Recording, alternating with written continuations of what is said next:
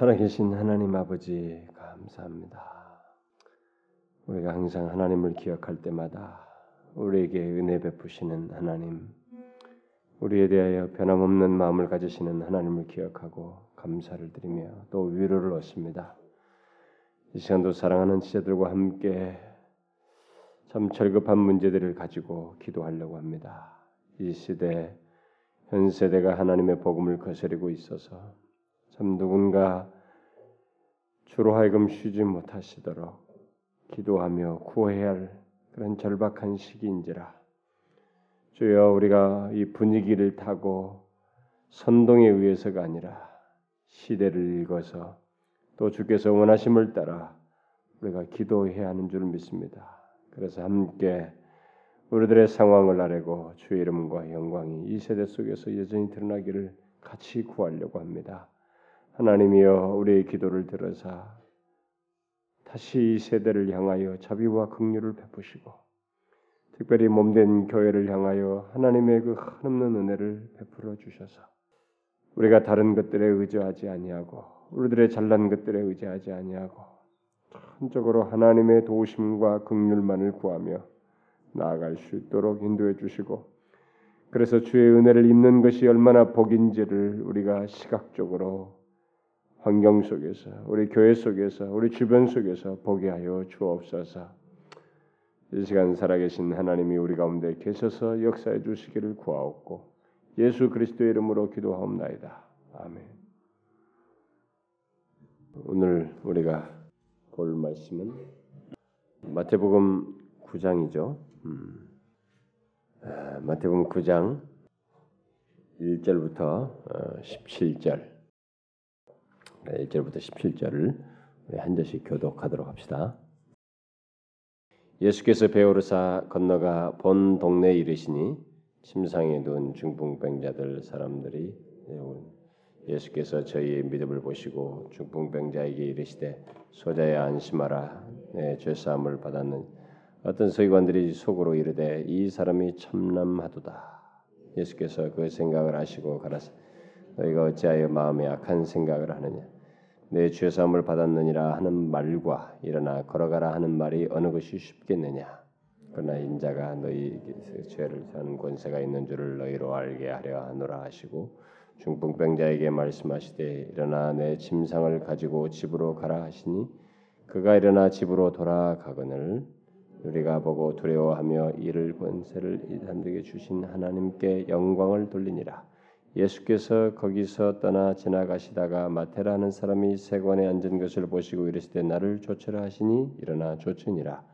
예수께서 마태의 집에서 앉아 음식을 잡수실 때 많은 세리와 죄인들이 와서 예수와 그 제자들과 함께 앉았더니 바리새인들이 보고 그 제자들에게 이르되 어찌하여 너희 선생은 세리와 죄인들과 함께 잡수시느냐 예수께서 들으시고 이르시되 건강한 자에게는 의원이 쓸데없고 병든 자에게라야 쓸데있는 너희는 가서 내가 긍휼을 원하고 제사를 원치 아니하노라 하신 뜻이 무엇인지 배우라. 내가 의인을 부르러 온 것이 아니요 죄인을 부르러 왔노라 하시니라. 그때 요한의 제자들이 예수께 나와 가로되 우리와 바리새인들은 금식하는데 어찌하여 당신의 제자들은 금식하지 아니하시냐? 예수께서 저에게 이르시되 혼인집 손님들이 신랑과 함께 있을 동안에 슬퍼할 수 있느냐? 그러나 신랑을 빼앗길 날이 이르니 그때는 금식할 것이니라. 생배 조각을 낡은 옷에 붙이는 자가 없나니 이는 기운 것이 그 옷을 당기어 헤어짐이 더하게 되며 새 포도주를 낡은 가죽 부대에 넣지 아니하나니 그렇게 하면 부대가 터져 포도주도 쏟아지고 부대도 버리게 됨이라. 새 포도주는 새 부대에 넣어야 둘이 다 보존되느니라. 우리가 이 마태복음을 이제 읽을 때 항상 제가 서론적으로 여러분들 상기시키듯이 이 복음서에서 무엇을 강조하느냐. 예? 이 마태가 특별히 마태복음 썼을 때는 어떤 것을 지금 이게 부각시키려고 하느냐. 그걸 염두에 두고 이 본문을 읽어 나가지 않으면 우리가 이제 그냥 문자에서 시사하는 내용 정도만 예, 얻게 되지 더 그 배후에서 근본적으로 어떤 취지, 동기, 그 메시지를 이것을 기록했을 때 더 강조하고자 하는 그런 것들을 우리가 놓치게 되기 때문에 그것을 우리가 염두에 둘 필요가 있는데 지금 이 마태는 음, 천국이란 단어로 쓰죠. 예, 하늘나라라는 말을 이게 주로 많이 쓰게 됩니다만은 음, 그 예수 그리스도께서 하나님 나라, 어? 예수 그리스도께서 하나님 나라의 왕이시다. 세례 요한에서 천국이 가까웠다, 임한다 했을 때 그 하나님 나라가 임하는데 그 임한 하나님 나라의 왕이 바로 예수 그리스도다. 마태에게서부터 그 위에서부터 어디서부터 족보가 쭉 전개되면서 그 이스라엘의 그 족보를 딱 해서 그가 예언된 그분이고 육신을 입고 오셨지만 그분이 바로 하나님 나라의 왕이시다라고 하는 사실을 유대인들에게 이것을 기록해서 전하고 있는 것이죠. 그 유대인들이 그 사실을 강조하기 위함입니다. 그러다 보니 그가 아, 하나님 나라의 그 왕으로서 하나님 나라의 백성들이 어떤 삶을 사는지 그것을 백성들 앞에서 강론한 설명한 그 이 산상수훈 이후에 그가 하나님 나라의 왕으로서 그런 권위와 권세를 가지시고 계시다는 것, 그래서 그걸 어떻게 증명하시고 이렇게 드러내셨는지를 8장에서부터 쭉 열거를 하고 있는 것이죠. 그러니까 아, 시간적 순서 반드시 어떤 시간적 순서로 이렇게 기록한 건 아니에요. 때로는 이 저자가 그 자료를 가지고 그 자료를 가지고 어떻게 해야 이게 자기가 지금 전달하고자 하는 대상 그리고 거기서 강조하고자 하는 메시지를 따라서 기록하고 있기 때문에 그런 그 취지를 따라서 이렇게 내용을 똑같 비슷 그 똑같은 자료를 가지고 있더라도 이게 모은 거죠. 그래서 마태는 이 특별히 이 8장부터 11장 1절까지 이 내용을 모은 것입니다. 모아서 특별히 어, 하나님 나라의 왕으로서 그의 이 권세와 어? 권위를 가지고 계시다는 것을 증거해 주고 있죠. 그러다 보니까 지난 시간에 얘기했죠. 우리가 그가 아, 예수님이 하나님 나라의 왕으로서의 그 권위와 권세를 가지고 계시다는 것을 다양한 증거를 통해서 열거해 줬는데 먼저 8장 초두에서부터 시작했던 건 뭐예요? 그는 병을 질병을 다스리는 권세를 가지고 계시다는 것. 그다음에 이 귀신들의 권세, 약한 권세를 다스리는 그의 권세 아래 있다는 것입니다. 그들조차도 가라 하시니 갔단 말이죠. 돼지들에게 그런 권세를 가지고 계시다. 그러니까 우리가 보이지 않는 영물에 대해서도 그는 그들을 능가하는 권세를 가지신 분이시라는 걸 보았고 또 뭐예요? 사람, 음? 사람을 부르시기도 하시고 어, 그 지난번 우리 9장 9장 오늘 읽었더니 마태를 부른 것 케이스도 같이 얘기했죠. 그럼 뭐 앞에서는 또 거절하는 거죠. 음, 동기를 살펴서 예, 거절하시는. 그래서 사람을 이렇게 부르시는 어, 사람에 대한 그런 권세를 가지고 계시다. 근데 여러분 인간의 이 우주 만물의 존재라고 하는 것이 뭐냐면 영물의 세계, 악한 권세, 영적인 존재들과 그 다음에 사람이에요, 인간. 그 다음에는 피조 세계예요. 그래서 그 다음에 나왔던 것이 뭐예요? 자연을 다스려야 돼요. 깜짝 놀래 제자들이에요. 풍랑을 잔잔케 하는 것에 깜짝 놀랐죠. 이 자연을 다스리는 권세를 가지셨다는. 인간이 가지고 있는 그 어, 관계는 그렇습니다. 하나님 그리고 사람 피조 세계. 예? 어, 요, 요 요걸 사람들이 연구하다 보니까 천일 하벨 사상 뭐 이론론 뭐 이런 것들이 모든 종교들이 다 나오는 거예요. 힌두 종교 뭐 이런 것들이 그래서 신과 합의를 한다. 그래서 자연과 하나가 되고 뭐 이런 걸 막 다 거기 이런 것을 연구하면서 나온 거예요. 이게 다 이것이 부차적인 자료들을 막 조각지식으로 막 종교들이 더듬은 것이죠.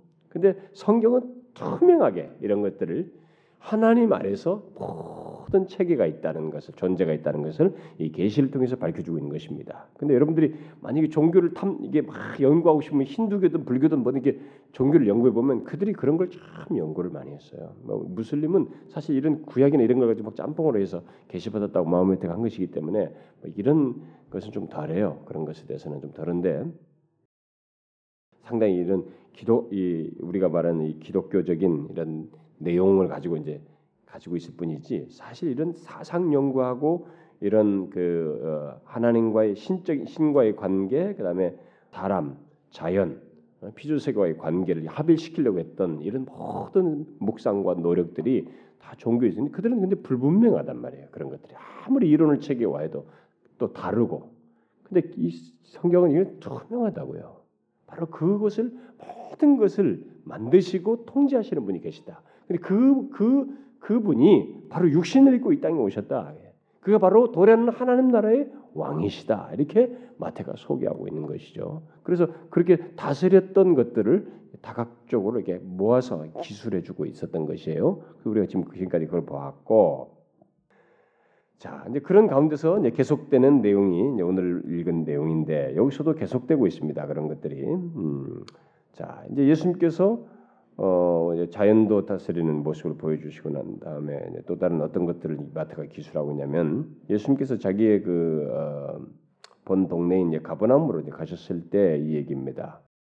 어, 사람들이 이게 침상에 어떤 사람을 누워가지고 이제 데리고 왔습니다. 그다음에 중풍병자였습니다. 어, 거동을 못하는 중풍병자. 이 기록을 마가는 어, 지붕을 뜯고 예, 네 명, 네 명에서 내축을 해서 내리는 장면으로 기록하고 있죠. 그러니까 마태는 그 상세한 기술이 지금 중요한 게 아니에요. 예? 그, 그 상황, 사건은 똑같은 사건인데 그게 뭐 위에서 내렸다. 근데 그곳에 초점을 맞춘 것이 아니거든요. 예, 마태는 지금 뭐냐면 예수님이 지금 하나님 나라의 왕으로서 어떤 권세를 가지셨는가 지금 거기에 초점이 맞춰 있어 그걸 쉽게 서술해 버린 겁니다. 간단하게 어? 병중풍자 사람들 데리고 왔다. 예수님께서 보시고 이제 그 다음에 행동을 하시는 장면 바로 그걸 넘어가고 있는 것입니다. 자, 그래가지고 이제 데리고 오니까 예수님께서 이 사람을 보고 뭐, 그 저희 믿음을 보시고 중풍병자 이르시되 소자에 안심하라 내 죄사함을 받았느니라 이렇게 말을 하셨어요. 그때 그 자리에 이 당시 종교 지도자들, 서기관들이죠. 음, 종교자들 중에 이제 그 그룹들이 서, 서기관들이 거기에 있었던 것입니다. 그래서 이 말을 듣고 속으로 생각했어요. 야, 이 참남하다 이게. 이 신성 모독을 하고 있다 저자가. 이렇게 속으로 생각을 했던 거예요. 어? 그 신, 죄를 사하는 것은 오직 하나님만 할 수 있는데 어디 저 인간이 저를 지를 한단 말이지. 저럴 수가 있단 말이지. 이렇게 속으로만 생각을 했던 거죠. 근데 그걸 주님이 아셨어요. 그 생각을 하시고 사람을 그, 사람을 아신다는 거죠. 통제하시고 모든 걸 아신다는 면에서 그는 정말 하나님 나라의 왕이셔요. 그걸 아시고 이제 이 얘기를 하시는 거죠. 근데 여기서 어, 죄를 산다라고 하는 어, 이 말은 어, 죄를 사한다. 이 지금 질병을 이렇게 고치면서 이제 죄를 사한다 이렇게 말씀을 하셨을 때 이 말이 지금 일단은 배경적으로 시사하는 것은 이 사람이 가지고 있는 이 중풍병이라고 하는 것이 아, 그 사람의 죄로 인해서 생긴 것이라는 것을 일단 시사해 주고 있습니다.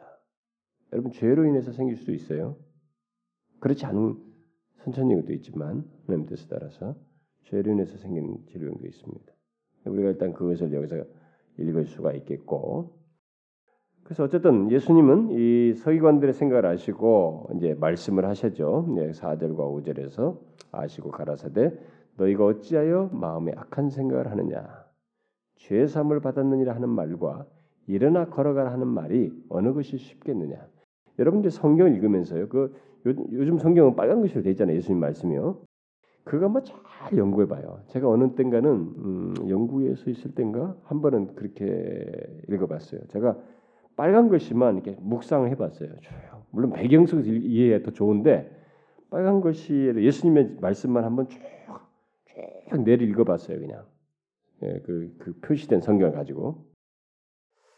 근데 참 주님은 너무 탁월해요. 물론 우리가 뭐 그냥 아, 주님이니까 이렇게 말하지만 그가 이 그 사람들과의 관계에서 그래서 너무 이렇게 막무가내가 아니고 무슨 막 신이 나와서 막 군림하는 것도 아니고 막 무자비한 것도 아니고 대단히 지혜롭게 모든 상황에서 말을 하는데 그 말들이 너무 놀랍습니다. 보세요 이런 얘기 보면 그러니까 그냥 단순히 무슨 뭐 좋은 격언을 얘기한다고 해서 놀라는 게 아니라 하나님의 진리를 소유한 분으로서 그 하나님의 비밀을 알고 그것을 소개하고자 하는 그 취지 속에서 이 대화를 이끌어 나가고 어떤 결론을 말씀하시는 내용들이 너무너무 탁월해요. 음? 정말 모든 것이 놀랍고 놀라울 뿐입니다. 그러니까 뭐 사도들이 뒤에 가서 막 쓴 것은 이런 것을 다 재해석한 거예요. 더 깊이 해석한 것밖에 안 됩니다. 자, 어떠서 놀라운지 한번 보세요. 자, 예수님께서 그랬죠. 내 죄사함을 받았느니 하는 말과 일어나 걸어가는 말이 어느 것이 쉽겠느냐? 여러분 어느 것이 쉽겠어요? 죄사함을 받았느니라는 말이 더 쉽죠. 왜 쉬워요? 이건 죄사함 받는지 안 받는지 확인할 증거가 없잖아. 이건요. 근데 만약에 일어나 걸어라도 안 걸으면 어떻게 돼? 이거 끔찍한 일 아닙니까?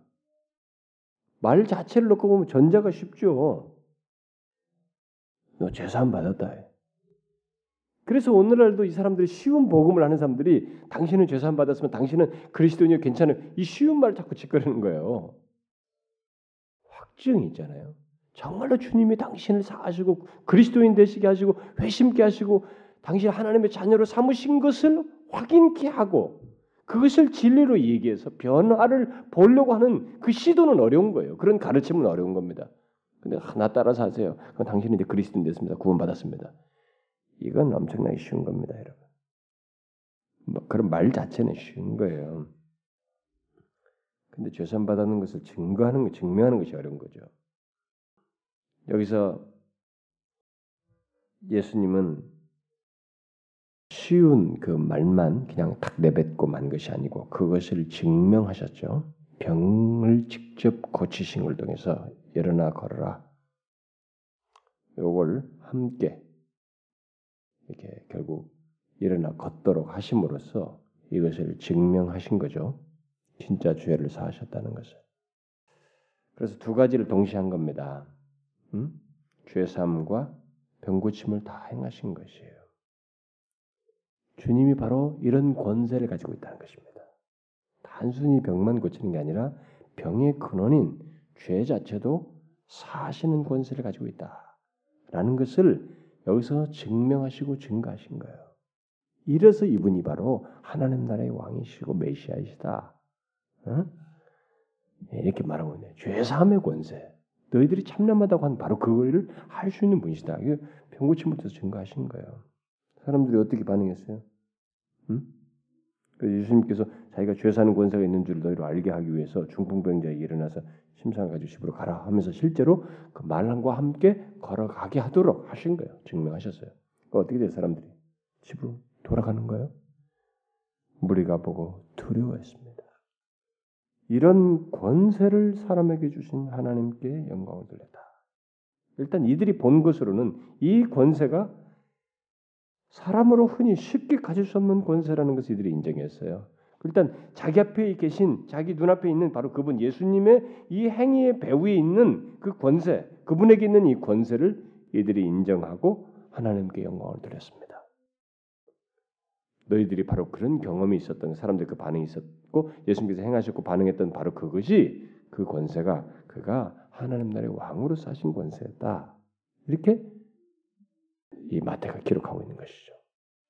그리고 나서 이제 또 다른 이제 예, 뭐 어떤 권세를 또 드러내신 장면이 나오겠죠. 이것은 뭐 권세 뭐 그런 것이 있겠느냐 하지만 그래도 그걸 생각해 볼 문제예요. 여기 되고 있어. 우리가 구절은 지난번에 부르시는 마태를 부르신 것 통해서 사람을 부르시는 이 권세 아, 이것을 가지고 있었다. 누가 어찌 갑자기 일어날 수 있냔 말이에요. 털고 날 수 있느냐? 바로 이게 주님의 권세다. 사람을 이렇게 기쁨으로 승복케 하는 은혜의 권세죠. 음? 이런 권세를 사람을 통제하지만 이제 그 뒤에서 사람을 부르시는 건 권세인데 그 다음에 그것에 대한 구체적인 내용으로서 이제 10절부터 이 17절 사이에서 어떤 권세를 보이고 있어요. 그게 뭘까요? 이걸 숙제를 내고 끝까지 들어보면서 대답을 해보세요. 이게 좀 어려울 수 있어요. 생각해 보면 이분의 육신을 입고 오신 이분의 그 권세가 어떤 것인가? 정말 놀라운 권세예요. 음, 그걸 한번 생각해 보세요. 그래서 10절부터 이제 먼저 13절 사이에 있는 내용을 가지고 먼저 얘기를 하면은 마태가 아, 정말 자신은 예수님에서 소문을 듣고 있었지만 자시, 자기 같은 사람은 뭐 감히 예수님을 따를 수 없다 이게면 남들이 너무 세리하면 뭐 이게 어 매국노인 매국노로 취급했단 말이지. 그래서 저기 로마에다가 자기들이 이 지배국에다가 세금 걷어서 주질 않나. 그리고 자기들이 봉급 자체가 더 자기 걸 챙겨서 했기 때문에 이 사람들이 다 사기를 쳤던 것이. 더 많이 세금을 징수해서 자기들이 챙겨오니까 이 아주 나쁜 놈. 그 죄인 하면 이 세리, 세리와 죄인은 이퀄이에요. 창녀와 세리는 이퀄로 이들이 생각하고 있었죠. 바로 그런 존재였다. 그 그런 자신에게 나를 따라 마태가 따랐습니다. 정말 기쁨으로 따랐죠. 즉시 따랐어요. 자, 그 이후에 이 사람이 보인 반응이 이제 10절 이하예요. 이 마태가 만찬을 준비한 것입니다. 자기 집에서 많은 음식을 준비해 가지고 뭐예요? 사람들을 다 불러왔어요. 근데 어떤 사람들 불러왔어요? 세리와 죄인들을 불러왔습니다. 우리는 이게 아주 참 재밌는 장면이에요. 음? 세리와 죄인들을 많이 초청했어요. 왜 세리와 죄인들을 초청했을까요? 자기와 같은 자를 부르시는 자신이 맛본 주님의 은혜, 자신에게 열린 하나님 나라, 그 은혜의 나라에 이들이 동참하기를 원했어요. 그 맛을 보기를 원했던 거예요. 주님의 은혜를 덧입기를 원했던 것이에요. 자기와 같은 사람들이. 그러니까 예수님의 부르심으로 말미암아 하나님의 나라의 그 은혜 안에 들어온 이 마태는 자신에게 열린 그 은혜의 문이 은혜의 문이 다른 죄인들에게도 열려지게 자기와 같은 세리와 죄인들에게도 열려지기를 원했던 것입니다. 그래서 그들이 주님은 능히 그렇게 그들에게도 그런 기회를 주시고 자기 같은 사람을 불렀으니 저들에게도 그렇게 하실 거야라는 생각을 가지고 만찬을 준비하고 그들을 불렀던 거예요. 이 마태는 흥분하고 있는 것이죠. 지금 흥분하고 있어요. 자기에게 이런 일어난 일이 자기와 같은 이 버려진 천시받고 지금 어? 정죄받고 있는 그 그룹들에게도 있을 것이라는 기대를 가지고 불렀던 것입니다. 우리는 여기서 하나님 나라의 비밀을 보는 것입니다. 이 장면, 이런 내용 속에서 우리가 하나님 나라의 비밀을 봐요. 무슨 비밀이에요, 여러분? 하나님 나라. 거룩하신 하나님의 나라예요. 근데 그 나라는 어떤 자들이 들어가느냐 이게 놀랍게도 자신의 의를 내세우며 의로운 채 하고 거룩하다고 하고 자기들에게 뭔가를 있다고 하는 사람들이 들어가지 않고 하나님의 은혜에 접하게 은혜로 말미암아 이렇게 순전히 은혜로 두려울 수 있는 사람들 그것을 인정하는 사람들 다시 말해서 자격 없어 보이고 더러운 자들 바로 그런 사람들. 오히려 세상이 인간의 시각 우리 사람들의 시각으로도 통념으로 봐도 전 내놓은 죄인, 어? 우리가 용납할 수 없는 그런 사람들, 그런 사람들이 들어가게 되는데 어떻게 해서 들어가느냐? 하나님의 은혜로 들어간다. 오직 그 조건과 자격이 문제가 아니라 그것을 수용하시는 하나님의 은혜로 말미암아 들어가는 나라가 바로 하나님 나라이다. 라고 하는 이 비밀을 여기서 보여주고 있는 거예요. 여러분 얼마나 놀랍습니까? 여러분과 제가 가슴에 전율이 느끼면서 아 그렇구나 놀라워해야 할 내용이 이거예요. 그 여러분들 중에 안 놀라운 것은 나 같은 사람이 들어가서 아직 이러는 거예요. 나 같은 사람이 하나님 나 들어가야 돼. 이게 감격이 없고 아, 그것이 자신에게 아, 이 하나님 나 들어간다는 것이 내가 하나님 나라의 백성 됐다는 것이 얼마나 엄청난 것인가라는 것에 대해서 전율이 안 된단 말이에요. 우리 이것이 하나도 깨달은 거 감동이 안 된다. 뭐 틀렸어요 그 사람들은요. 이상한 거예요. 이 마태 같은 흥분이 있어 마땅하다고요. 하나님 나라의 비밀이 바로 나 같은 사람이 은혜로 들어가는구나. 나는 자격이 안 되는데 한 그분의 은혜 때문에 그 나라에 들어가는 나라이구나. 가나안 나라는 바로 그런 신비의 나라이구나. 아, 요것을 보여주는 장면이에요. 그래서 이 세리 죄인들 데리고 온 거예요. 자기 자기에 들어가게 됐다는 사실 때문에. 응? 마태가 지금 그걸 기록하는 거거든요. 어? 자기에게도 경험됐고 깨달았던 것이에요. 지금 그걸 기록하고 있어요. 그리고 여기서 이제 정말 그 감동과 놀라움이 있어야 되는 거죠. 당시 세리는 이 공식적인 죄인들이어서 바리새인들은 세리들과 함께 식사도 안 했습니다. 같이 자례도 안 했어요. 부정 타는 것처럼 막 여겼던 것입니다. 그런데 예수님이 식사를 같이 하시는 거예요. 자신의 나라가 어떤 나라인지를 보여주는 것이. 내 나의 나라는 은혜로 너희 같은 자들과 함께 만찬하는 나라이다. 너희들 너희 같은 사람들을 은혜로 수용하여서 함께 먹고 즐기는 기뻐하고 가, 이렇게 행복해하는 그 나라이다. 이걸 보여준 거예요. 이게 완전히 반대예요. 저쪽은 그런 사람들 상종 안 하려고 하는데 주님은 그런 자들과 함께 만찬을 하고 있어요. 아, 너무 놀라운 장면이에요. 근데 이 사람들은 이걸 이해지 못하고 있는 거예요. 이게 도무지 은혜의 나를 이해 못하고 있습니다. 그래서 바리새인들이 보고 이제 예수님께 직접 물어보기는 못하니까 지금 제자들에게 말했던 거죠. 어찌하여 너 선생은 세리와 죄인들과 함께 잡수시느냐? 음? 어떻게 해서 너희 선생이라는 사람이면 어? 저런 사람들과 당연히 하지 않았는데 저런 사람들과 같이 함께 하느냐? 그렇게 이 얘기를 했어요. 그에 대한 예수님의 대답이 그 12절, 13절 얘기죠. 예수께서 가라사대 이르시되 건강한 자에게는 의원이 있을 때 없고 병든 자에게라 있을 때 있느니라. 너희는 가서 내가 긍휼을 원하고 제사를 원치 아니하노라 하신 뜻이 무엇인지 배우라. 내가 의인을 부르는 것이 아니고 죄인을 부르왔다. 이렇게 말씀하셨습니다. 예수님은 자신의 사역은 자기의 부족함을 깨닫는 자를 향해서 향한 것이다. 라고 하는 것을 여기서 말해주고 있습니다. 네? 자신의 사역은 자기의 부족함을 깨닫고 주님의 은혜를 필요로 하는 자들을 위해서 있는 것이다. 라고 말을 하고 있는 것입니다. 그래서 의원은 예? 오직 병든 자에게 쓸 때 있다. 근데 바로 내가 지금 그런 의사이다. 근데 바리새인 너희들은 자신이 병든 자다. 그러니까 죄인이라고 생각지 않는다 이게. 그렇기 때문에 나 의원인 나를 찾지도 않고 필요로 하지 않는다. 그러나 저들은 나를 필요로 한다. 자신들은 병든 자, 죄인인 것을 알고 그걸 이렇게 가책을 느끼면서 나를 찾는다. 그러니까 나는 저들을 위해서 있는 거야. 나의 사역이라는 것은 바로 그런 자들을 위해서 있는 것이다. 그 얘기 하신 거죠 지금.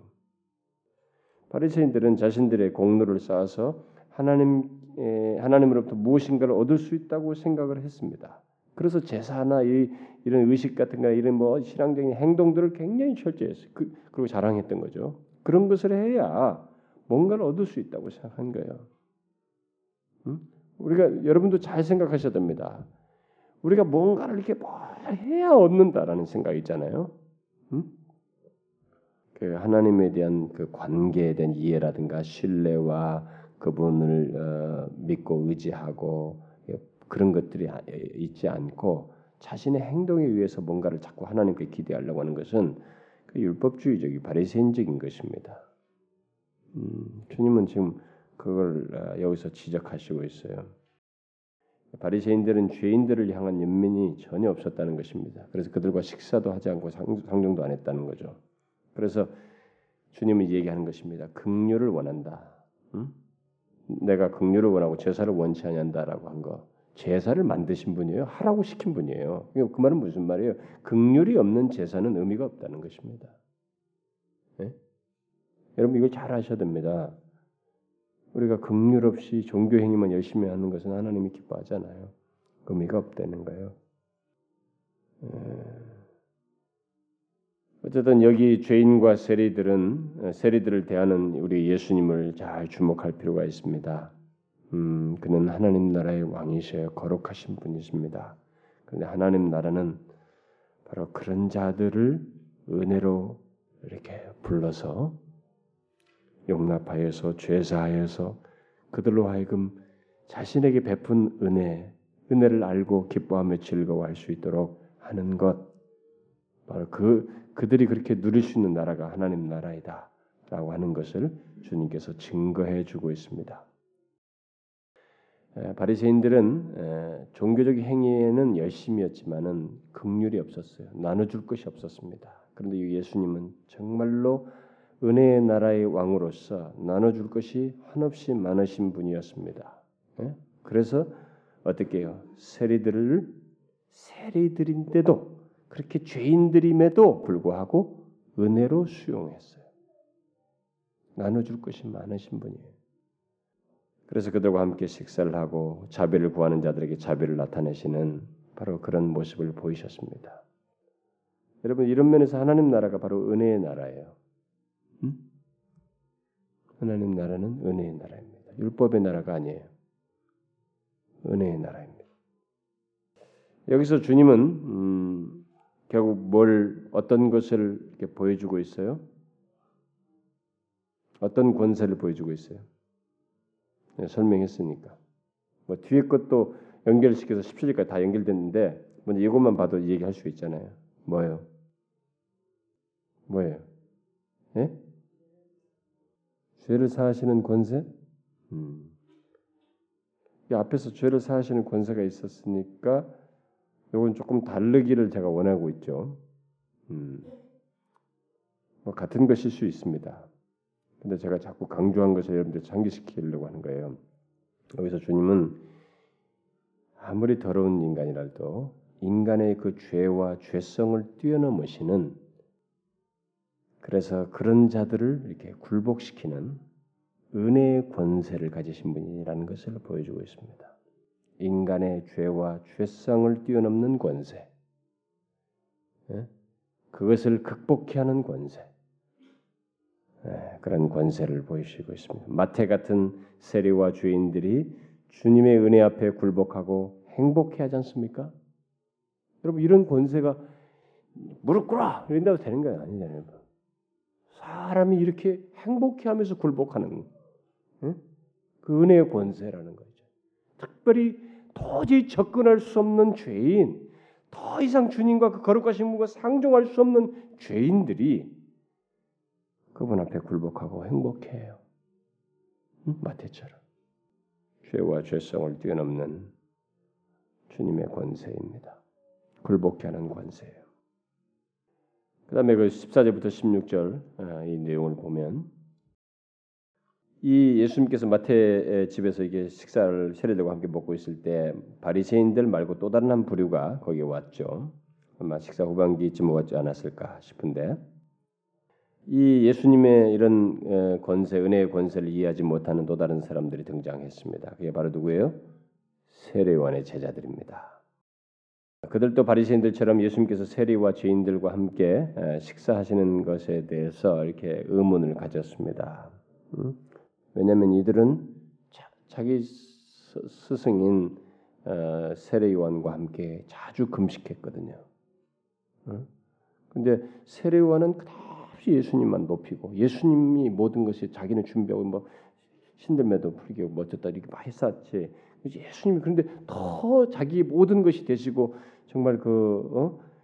모든 저기 존경과 영광을 다 돌리는 그분이 오히려 자기들로서는 이 세례관을 따른 제자들로서 이해가 안 됐던 거예요. 오히려 죄인과 세례들과 이 식사를 하고 이러고 있으니까 또 반대로 자기 스승과 자기들은 계속 금식하고 이게 이해가 안 됐던 거예요. 신문하러 온 겁니다. 우리는 이 내용에서 아주 중요한 진리들을 많이 발견해요. 음? 자, 그런데 이들이 금식했던 것은 뭐예요? 왜 이들이 금식했어요? 이들은 금식할 이유가 있는 사람들이에요. 왜요? 세례원과 그의 제자들은 사람들을 회개케 하고 도래하는 천국으로 부르는 일을 하고 있어요. 어? 긴장이 있는 것입니다. 아직 그 준비에 대해서 준비에 지금 모든 것을 자신들의 초점을 맞추고 있어요. 그들의 사역과 모든 것들이 생각과 이런 것들이 죄인들을 회개케 하고 도래하는 천국으로 부르는 일이에요. 그런데 그들 생각에 예수님과 그의 제자들은 아 그럼 자기들이 그렇다면 자기들도 당연히 금식하는 게 옳다고 생각했는데 안 하고 있었단 말이에요. 뭐가 이들에게 어려움이 있었다는 거예요? 이해 어려움이 있었다는 거예요? 뭐 어떤 이해 어려움이 있었던 거예요? 뭘 몰랐다는 거예요, 이들이 지금? 바로 예수님과 함께 도래한 하나님 나라를 이해하지 못했던 것입니다. 어? 얘들은 예수님과 함께 도래한 하나님 나라를 이해하지 못하고 있었어요. 이 하나님 나라를 그래서 여러분 이 신약 성경에서 우리가 신약 성경뿐만 아니라 구약에서부터 연결지겨서 사실 이제 이 사람들은 이제 구약적인 세례 요한에 속하니까 구약적인 배경 아래 아직까지 여전히 머물러 있는 사람들이기 때문에 그러다 치더라도 우리는 신약을 다 아는 사람들로서 우리들은 더욱 더 하나님 나라에 대해서 정말 잘 알아야 됩니다. 예? 주님의 나라, 주님으로 말면 도래한 하나님 나라에 대한 이해를 잘 가지고 있어야 돼요. 뭐 제가 나중에 다 정말 체계적으로 할 겁니다. 설교를 할 건데 여러분들이 또 어려워하지 않을까 싶은데 이 마태복음 지금 하면은 아마 배경 지식이 될 거예요, 여러분들은. 근데 항상 잘 나오는 사람들은 항상 문제가 안 돼. 어쩌다 하면 사람들이 가지고 아뭐 그렇게 설교 어렵노, 막 이런다고. 평상시 좀 수시로 들었으면 괜찮은데 주일 낮 예배 와 한번 와가지고 그때 설교만 듣고 아, 어렵다고 말이지. 어쨌든 이들은 하나님 나라를 이해하지 못하고 있었어요. 그래서 예수님께서 지금 설명하는 것입니다. 하나님 나라가 무엇인지를 하나 지금 설명을 하나 하고 있는 거예요. 그 뭐예요? 하나님 나라는 혼인 잔치와 같다. 성경에는 하나님 나라에 대한 설명이 참 많아요. 많은데 여기서는 뭐 비유적인 표현인 듯 표현적인 표현인데 실제로 그냥 아주 간단한 표현 하나 하고 있는 것입니다. 하나님 나라는 혼인 잔치와 같다는 거예요. 예수께서 이르시되 혼인집 손님들 신랑과 있을 동안에 슬퍼할 수 있느냐? 그러나 신랑을 빼앗길 날이니 그때는 금식할 것이다. 하면서 결국 혼인날로 혼인잔치로 지금 이 얘기를 하고 있습니다. 이런 내용이 나중에 그 이사에서도 나오고요. 어, 마태복음 22장에서 나오고 이사 25장에서도 이미 예언적으로 나온 얘기예요. 그래서 결국 뭐예요? 이 말을 혼인잔치와 같다고 말한 것은 지금 하나님 나라의 왕인 자신이 있는 그 자리는 바로 혼인잔치다. 이렇게 말하고 있는 거예요. 응? 그죠? 응? 그 얘기 하는 거예요. 하나님 나라는 혼인잔치와 같은데 혼인잔치의 주 주가 누구 주인이 누구냐 바로 자신인데 그 어? 자기가 거기 있다.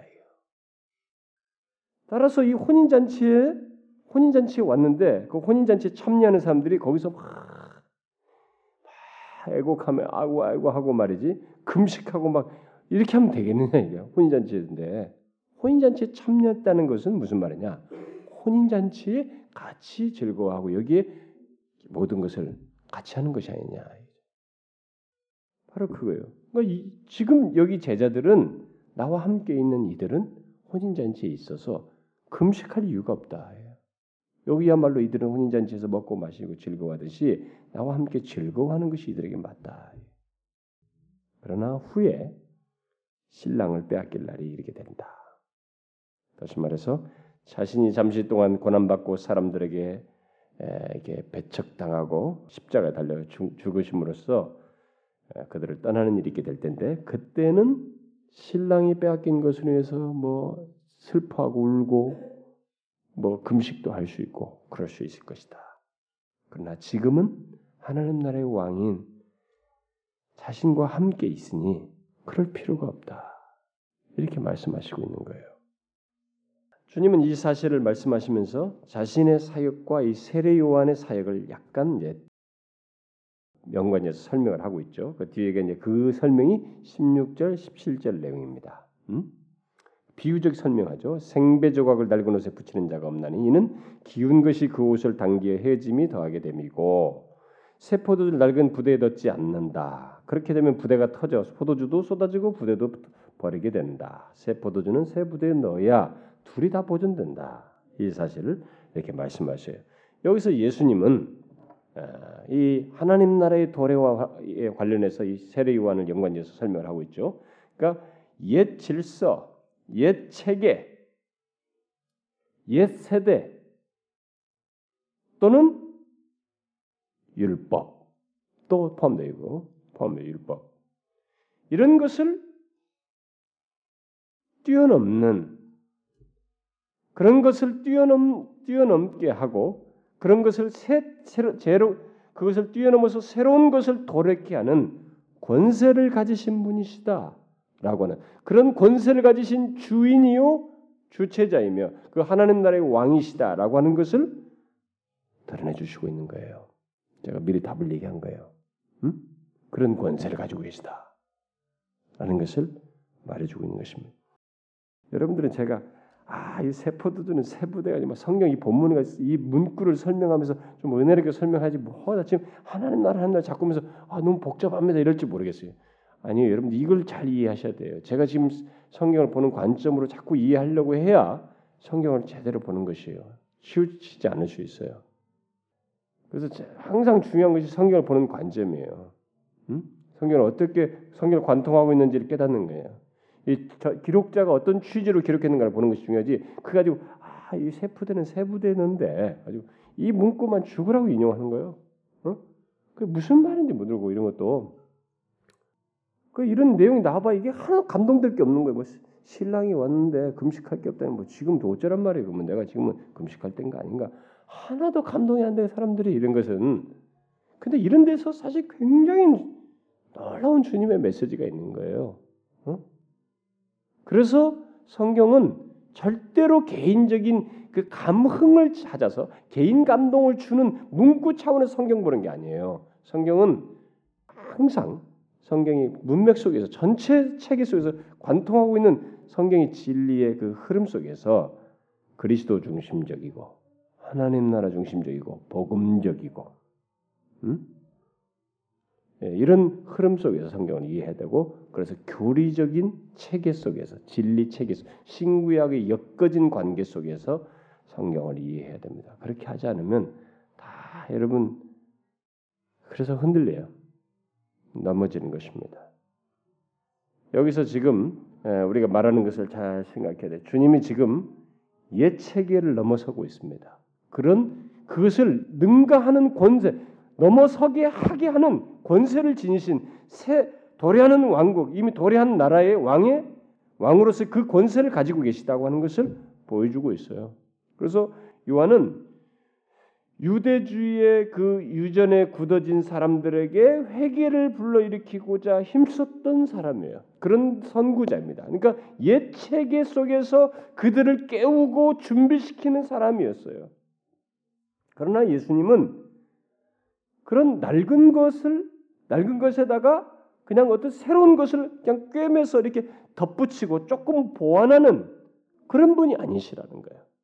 어? 세례관까지 있었던 구약의 그 책에다가 그냥 거기다 살짝 이게 뭐가 자기 것에 어떤 것을 끼워 가지고 이게 덧붙여서 좀 보강하고 보완하는 그런 분이 아니시다는 거죠. 자신이 그런 목적으로 오지 않았다는 자신의 역사와 자신이 통해서 이루실 일이 그런 성격의 일이 아니라는 것이죠. 낡은 가죽 부대에다가 그냥 새 포도주를 그냥 어떤 내용을 그냥 집어넣어서 대충 거기서 어? 수용하도록 하려고 하는 것이 아니다는 거죠. 그게 아니에요. 예수님은 이런 것들을 보완을 넘어서서 완전히 새로운 질서, 새로운 체계를 가져오도록 하기 위해서 오신 분이시라는 것입니다. 그래서 그는 율법적인 의, 또 이런 바리새인적인 의에 의해서 세워진 나라가 아니라 거기를 조금 더 개혁하고 세례원처럼 그런 것을 개혁하는 정도가 아니라 아예 참된 의에 의해서 세워지는 나라를 이들에게 도래시키도록 하기 위해서 오신 분이라는 거죠. 근데 그 참된 의가 뭐냐? 인간으로서는 만들 수 없는 의로 말미암아 그 나라에 들어와서 그 은혜와 구원을 누리게 되는 그 의를 얘기하는 거예요. 그러면 그 참된 의가 뭐예요? 예수 그리스도로 말미암은 의예요. 우리의 뭐 나는 내가 스스로 어떻게 할 수 없는데 할 수 없는 것을 다 자신이 담당하셔서 은혜로 주셔서 의롭게 하시는 그 의예요. 그런 의의 근거에서 세워지는 나라, 그 나라의 도래, 그 나라를 세우고 성취케 하기 위해서 오신 그 왕이시라는 것입니다. 그분은 그런 권세를 가지고 계신 분이에요.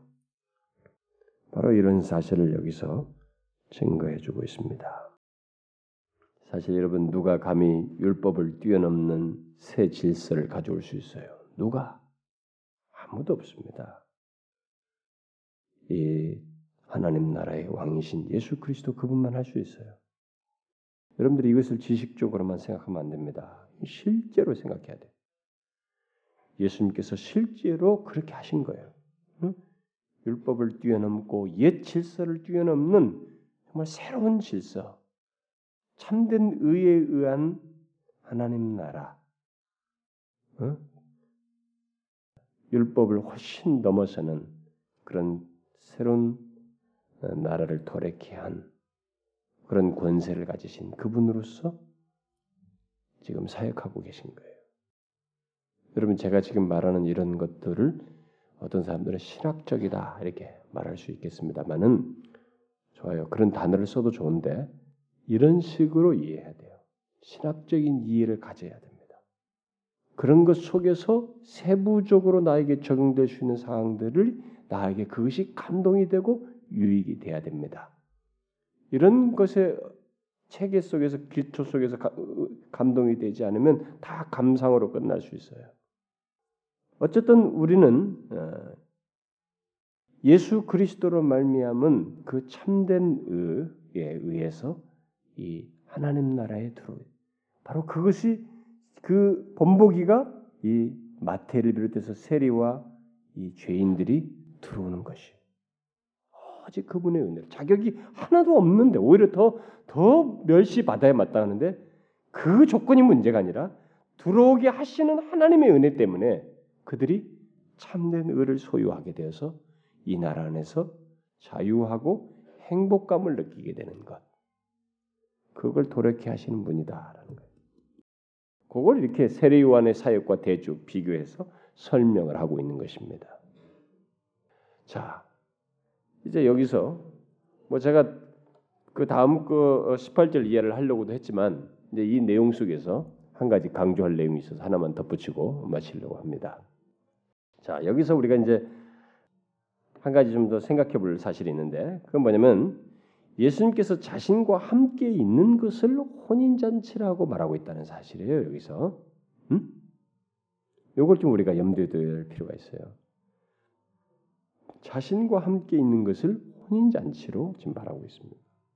세례 요한의 제자들은 세례 요한 아래 곧 여전히 그 옛 질서 아래 있었기 때문에 이것을 볼 수가 없었어요. 그래서 예수님께 의문을 제기했던 것입니다. 그래서 옛 질서는 율법 아래서 하나님과 교제하는 것이었는데 지금 예수님은 예수님께서 가져온 이 새로운 질서는 자신을 통해서 하나님과 교제하는 것이에요. 그러니까 율법을 통해서 하나님과 교제하는 것과 나는 공로 없는데 예수님께서 이루시는 것에서 그분의 허락 아래서 그분의 은혜로 말미암아 하나님과 교제하는 것 사이에 이 차이가 그분을 통해서 도래하게 된 것입니다. 달라지게 됐어요. 그러니까 이게 엄청난 일인 것이에요. 근데 이 차이를 여기서는 어떤 식으로 묘사했느냐면 여러분들은 뭐 이런 차이가 얼마나 큰지를 많이 알고 성경을 통해서 많이 배우고 알고 더 우리가 좀 더 누릴 필요가 있는데 일단 여기 지금 내용 속에서는 어떻게 묘사를 했냐면 율법 아래서는 금식하면서 준비하는 것이에요. 슬피 울며 금식하면서 준비하는 모습이에요. 그런데 이 새 질서 아래 있는 것은 뭐냐 이게? 예수님 안에서 기뻐하고 즐거워하는 것이 바로 이 차이로 지금 말해주고 있습니다. 금식하며 준비하는 모습과 예, 율법 아래서 금식하며 준비하는 것과 예수님 안에서 기뻐하고 즐거워하는 것 이런 정도의 차이로 지금 묘사해 주고 있습니다. 그래서 예수님과 함께 있다는 것은 하나님 나라의 왕과 함께 있는 것을 말하는 것이어서 아, 이게 바로 이제 혼인 잔치의 주인과 함께 있는 것을 말하는 것이어서 거기서는 그분과 함께 있는 한 여기서는 기쁨과 즐거움, 행복을 누리게 된다. 그렇게 할 수밖에 없는 근거와 내용이 예수 그리스도 안에 있다는 것이. 근데 율법은 그것이 없어요. 아직도 부족해 우리가. 뭔가 우리가 더 준비하고 뭔가 제기할 내용들이 있어요. 근데 예수 그리스도는 내가 세리와 마태 여기 죄인들처럼 그렇게 허물이 많은데도 그런 더러움이 있었어도 그걸 다 처리하시는 수용하시는 은혜 안에 있기 때문에 그분과 함께 있다는 것, 그 하나님 나라의 왕이신 그분과 함께 있다는 것은 정말 혼인 잔치에 있는 것과 같아서 그분과 함께 그 혼인 잔치에서 즐거워하고 기뻐하고 행복해하는 것이 바로 그런 차이다 라고 지금 말을 해주고 있는 것입니다. 그래서 지금 여기 예수님의 제자들은 여기에서 같이 세례관 제자들이 제기했던 것처럼 문제될 게 없는 거예요. 예수님과 함께 그 자리에서 같이 즐거워하고 정말 여기서 먹고 마시고 그들만 만나나 혼인 잔치에서의 그 흔히 가질 수 있는 모습을 취할 수 있었던 것입니다. 그러나 잠시 이 예수님의 제자들도 지금은 예수님이 하나님 나라 왕이신 주님 옆에 있기 때문에 그 혼인 잔치 그분이 옆에 있다는 것이 바로 혼인 잔치이기 때문에 그렇게 누릴 수 있지만 주님께서도 시사했다시피 잠시 후에 이제 얼마 후에는 어, 이 십자가에 달려 죽으심으로써 잠시 즐거움에서 이게 멀어지게 되죠. 음. 그래서 그때 당 그때는 잠시 슬퍼하게 되고 어, 금식할 수도 있을 겁니다. 잠시. 그러나 예수님은 부활하시죠. 부활하시고 승천하시고 그다음에 예수님께서 약속하신 것처럼 성령을 부어 주셔서 그 성령이 너희들과 항상 함께 있을, 있을 것이다. 그래서 그 안에서 예수 그리스도께서도 너희들과 함께 계속 영원히 함께 있을 것이다. 이렇게 말씀을 하시죠. 그래서 결국은 그들이 여기서 말한 것처럼 잠시 예수님이 자기들과 함께 있지 않은 것과 같은 경험을 하는으로 인해서 자신들도 피하고 그 주님이 죽으시는 것에서 것으로부터 자신들을 거짓말하고 아니, 무서워도 피하고 뭐 이렇게 피함으로써 정말 금식하고 슬퍼하고 눈물을 흘려야 할 그런 경험을 할 수 있어요. 진짜 베드로 눈물 흘리죠. 음, 나중에 자기도 후회하고 합니다. 근데 그런 경험을 가질 수 있지만은 그러나 잠, 그 후에는 다시 주님이 곁에 계실 때와 같은 그 혼인 잔치와 같은 주님이 옆에 계시는 것이 바로 혼인 잔치로 말했는데 바로 그와 같은 혼인 잔치에 있는 것과 같은 삶을 살 수 있고 누릴 수 있다라는 것을 말씀해 주시고 있는 것이에요. 바로 이 말은 여기서 혼인잔치를 예수님께서 자신과 함께 있는 것을 혼인잔치로 말씀한 것은 이제 문맥상으로 역사적으로 뒤에서 쭉 어떻게 흘러가냐면 바로 그렇게 흘러간다는 것입니다. 이 예수님의 제자들과 관련해서 그럼 제가 왜 이 얘기를 하냐면 우리들은 그럼 뭐냐 이게 우리들에게 있어서 예수님이 함께 계시는 것을 혼인잔치라고 말한 것을 우리에게는 어떻게 연관될 수 있느냐라는 것을 제가 말하기 위함이에요. 그러면 하나님 나라 왕이신 우리 주 예수 그리스도를 믿는 우리들은 어떤가? 우리들 또한 성령 안에서 성령 하나님 안에서 우리 주 예수 그리스도와 함께 여기서 말하는 의미의 혼인 잔치에 있습니다. 이것을 여러분들이 아셔야 합니다. 이것을 아는 것이 복음을 알고 누리는 것이에요. 여기 지금 혼인 잔치로 말씀하시는 이 내용은 주님이 하나님 나라의 왕이신 그분이 곁에 있는 것이 바로 혼인 잔치로 말씀하고 있는 것이에요. 따라서 이 제자들에게도 나중에는 잠시 있지만 그 이후에도 이런 혼인자 같은 경험 속에서 그들이 살 것을 얘기하신단 말이에요. 시사한단 말이에요. 그게 뭐냐? 성령 안에서 예수께서 함께 계시는 거예요. 내가 세상 끝날 것 너희도 함께 할 것이다. 근데 그 성령을 부어 주심으로써 예. 그럼 성령 안에서 그들이 함께 있는 것이에요. 음? 그게 바로 그들은 혼인 잔치 에 있는 거예요. 이걸 어떻게 그러면 아니 그게, 무슨 혼인 잔치인가? 잘 생각해 보세요. 예수님 곁에 있을 때 어떤 일이 벌어졌어요? 세례요한과 제자들은 아직도 금식하며 울고 고민하면서 준비적이에요. 근데 이 사람들은 뭐예요?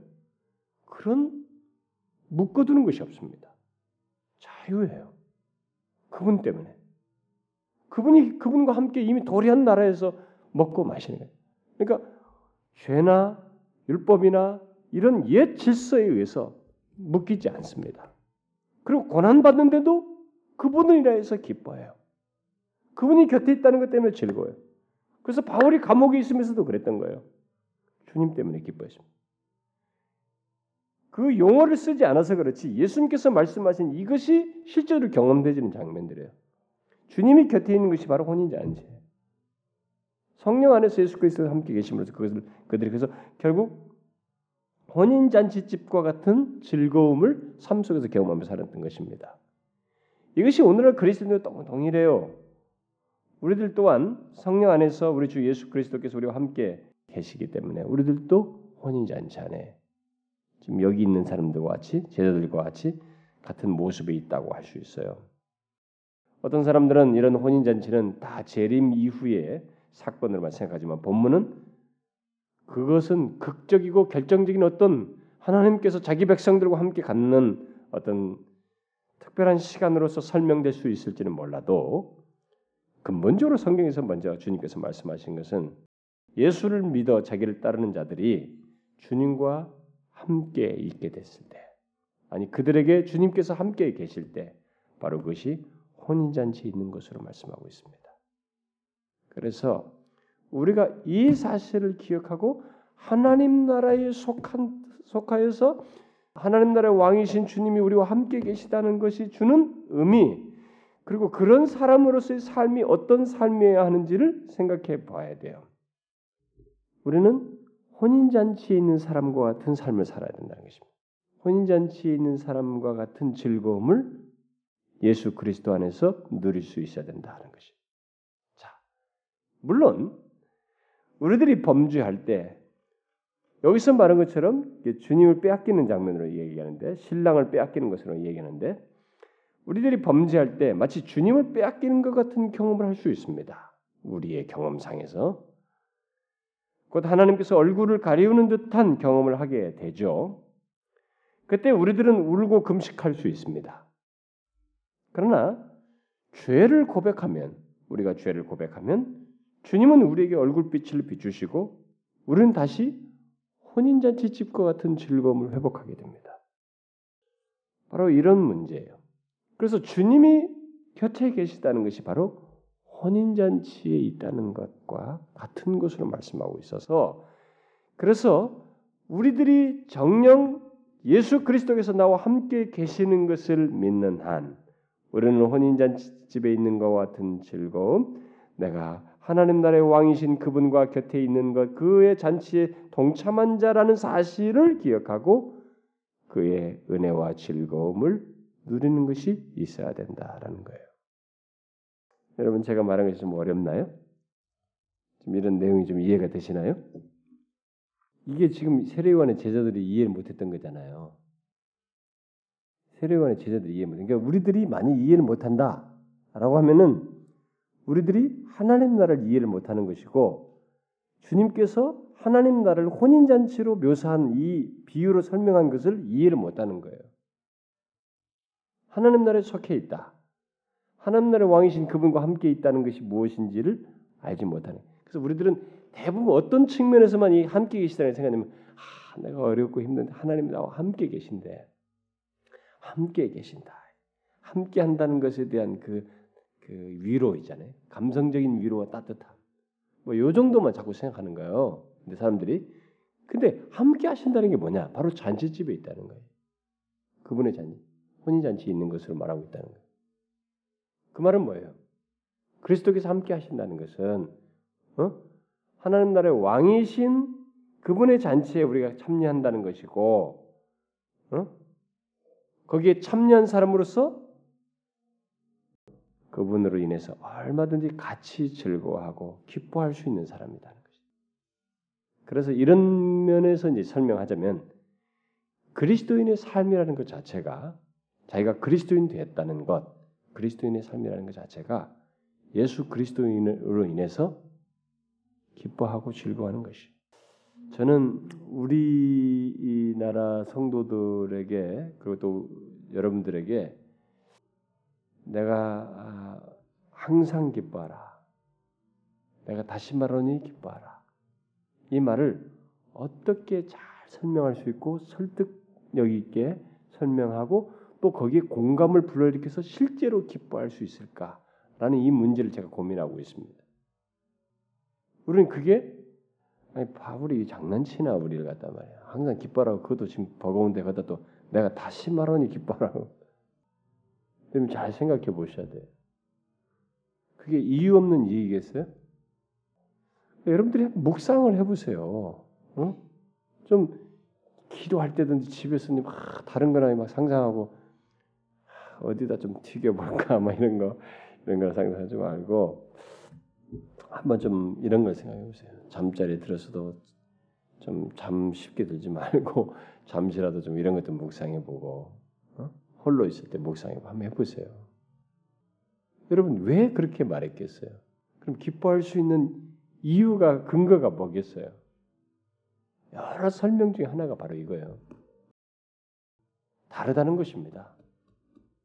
주님과 함께 자리에 있다는 것은 다르다는 거예요. 그 자리는 금식할 자리가 아니라는 거예요. 그 자리는 기쁨과 감사와 즐거움이 있어야 돼요. 그분과 함께 즐거워할 수 있는 자리다는 거죠. 아마 여러분들도 대부분이 혼인잔치는 나중에 우리가 죽어서 뭐 나중에 하나님 나라에 가가지고 막 무슨 뭐 혼인잔치가 벌어진대 막 가지고 그때 혼인잔치로만 대부분 생각하는 사람 그게 이제 우리가 전천년설에 의해서 너무 우리들에게 많이 적혀지는데 무천년설에 의하면은 지금이 혼인잔치예요. 주님이 재림하실 때까지가 그때는 혼인잔치라는 것으로 설명될 수 없는 일이 더 극적이고 더 완전한 것이 펼쳐져요. 허락될 뿐이에요. 물론 주님과 우리의 만남이 신랑과 신부의 만남으로도 묘사하고 단장한 것과 같다더라 뭐 해가지고 그런 걸 묘사돼요. 그러나 이 혼인 잔치의 성격은 이미 주님과 함, 주님이 있는 자리, 주님이 함께 하시는 자리가 바로 혼인 잔치의 성격을 가지고 있다는 것입니다. 그래서 혼인 잔치의 즐거움을 갖는 혼인 잔치에 참여한 자와 같은 삶을 사는 것이 바로 지금 이 사람들의 같은 삶이에요. 여기 그게 바로 그리스도인의 삶이라는 것입니다. 제가 여러분들에게 이 성경을 이렇게 설명할 때 어떻게 보느냐 관점들을 설명하고 내용도 내용이지만 그런 걸 많이 하면서 이렇게 제일 중요한 것이 바로 하나님 나라의 천국이 가깝다 이렇게 하면서부터 하나님 나라를 쭉 설명해 이 중요한 것을 설명하는데 여러분들이 아직도 그걸 조금 이해하는 데 어려움이 있나 봐요. 응? 그러니까 천국을 알아도 막 죽어서 가는 천국밖에 생각 못해. 그것은요 성경에서 말하는 천국의 저 끄트머리예요. 이렇게 큰 덩어리가 있으면 요 끄트리가 조금 이거 이 정도 이 얘기입니다. 성경에서만 하나님 나라는 더 큰 덩어리가 여기서부터예요. 주님의 돌에서부터예요. 그러니까 요걸 사람들이 모르니까 이 땅에 사는 생활 속에서의 천국을 못 누리는 거예요. 아, 여기서는 막 그냥 막 엉뚱한 생만 하고 아, 죽어서 그냥 가서나 마 천국 간다. 그것만 생각하는 거예요. 못 누려요. 천국을 못 누리는 것이죠. 임했다고 그랬잖아요. 임했잖아요. 예수 그리스도로 말미암아 이만 천국을 못 누리는 거예요. 이걸 몰라서 그래. 지금 예수님의 설명을 몰라서 그래. 여전히 세대 요한의 제자들 같은 생각을 가지고 있는. 어쨌든 저와 여러분은 이 은혜의 나라에 예, 세리와 죄인들을 부르시듯이 은혜로 우리를 부르셔서 그 특별한 나라에 들어가게 됐습니다. 하나님 나라는 이런 면에서 특별합니다. 잘난 사람들을 뽑아서 특별한 것이 아니고 이명박 정부는 엘리트 중에 엘리트를 뽑아서 정부의 탁월한가 뭐뭘 할지 모르지만 하나님 나라는 그런 게 아니에요. 더러울 대로 더러워도 오직 그분의 은혜로 들어오게 되는 특별한 나라. 그래서 그분이 계시기 때문에 기뻐하고 즐거워하는 나라. 이게 하나님 나라예요. 그 마태가 자기가 그걸 감격스러워서 그 경험한 것을 기록하고 있는 거예요. 자기 같은 사람을 불러신 그 나라에 들어오도 천국을 그렇게 설명하고 있잖아요. 예수님께서 드러내셨다고. 이런 맥락 속에서 저와 여러분이 아 하나님 나라 이 특별한 은혜 나라에 들어온 것을 행복해야 됩니다. 기뻐해야 되는 것이. 아시겠어요? 여기서부터 우리가 이 하나님 나라의 시민으로서 이런 복을 누려야 된다 이거예요. 그래서 산상수훈도 그런 차원에서 여러분들이 이해하셔야 됩니다. 그런 차원에서 이해 못하면 은혜 나에 들어온 사람으로서의 삶이라는 걸 이해 못하면 그건 정말 힘들어요. 어떻게 지켜? 하고 반발한다고.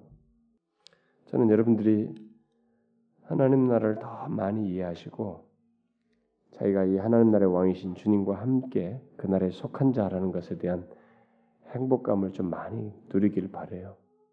어? 다른 것에 의해서 이 세상에서 소유한 거 다 여러분 다 놓고 가요. 그거 붙을 거 아니에요. 지금부터 영원히 쇠하지 아니하는 하나님 나라 속했다는 것 때문에 정말 방방 뜰 수 있어야 되는 거예요. 감정적으로뿐만이 아니라 어? 여러 가지 면에서 기뻐하고 즐거워져요. 바울 말한 것처럼 정말 항상 기뻐할 수 있어야 됩니다. 저는 여러분들이 좀 모두 그러길 바래요. 그런 신앙적인 이해가 좀 깊어지면 좋겠어요. 어? 자꾸 이게 멜랑콜리한 얘기로만 즐거워하지 말고 이런 하나님의 이해 때문에 어? 그리고 그 하나님 나라에 속한 자신의 신분 때문에 행복해 할 줄 알면 좋겠어요. 너 이름이 하늘에 기록된 것들로 인해서 기뻐하라고 했잖아요. 귀신 쫓아내는 것에 기뻐하는 것보다는 정말 그런 것 때문에 기뻐할 수 있어야죠. 기도합시다. 지극히 은혜로우신 하나님 아버지, 정말 세리마테와 같은 우리들을 은혜로 그 영광스럽고 복된 하나님 나라의 백성으로 삼아 주시고 참 하나님과 함께 은혜의 나라의 잔치에 참여하여 이 땅에서부터 우리와 함께 계시는 주님으로 인해서 기뻐하며 감사하고 즐거워할 수 있도록 그런 특권과 복된 신분을 주셔서 감사합니다. 오 주님, 주께서 이 땅에 오셔서 친히 세우신 하나님 나라에 우리들이 자녀인 것을 더 기억하고 풍성히 알아서 이 복을 풍성하게 누릴 수 있도록 주님 저희들의 이해를 넓혀 주시고 마음의 감동을 크게 하여 주시옵소서. 하나님의 진리를 분명히 읽고 들음에도 불구하고 우리가 깨닫는 것에서부터 마음으로 깊이 공감하고 감동하기까지 어려움이 있사오니 성령 하나님이여 우리를 깨우쳐 주시고 감화 감동시켜 주셔서 이 복된 진리 때문에 삶이 기쁘고 참 우리들의 삶이 혼인잔치의 참년자와 같은 삶을 살게 하여 주시고 그래서 주님 앞에 궁극적으로 이를 때까지 이 땅에 허락된 삶을 아, 정말 전국 백성으로 살게 하시고 주께서 하신 말씀과 뜻을 쫓아서 살아가는 저희들 되게 하옵소서. 이 시간 우리가 함께 구한 기도를 들으시고 주님 조국 교회와의 나라의 민족을 비롯해서 몸된 교회와 오늘의 다각적인 활동과 영혼들의 구원의 역사 주의 이름과 영광이 우리 몸된 교회를 통해서 우리를 개인을 통해서 우리 주변에 드러나기를 소원하는 갈망들.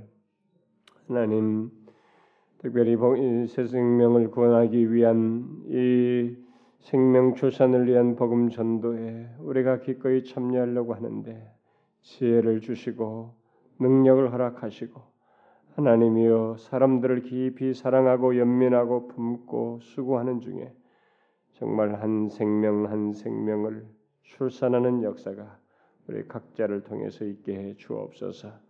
주께서 우리를 그렇게 빌려 사용해 주실 것을 믿습니다. 그래서 몸된 교회 안에 하나님이 일하시고 구원의 역사가 있어서 정말 이 세대 속에서 복음으로 말미암은 은혜와 복이 여전히 전달되어지고 증거되어질 수 있도록 주님 그렇게 우리 교회를 사용해 주시옵소서.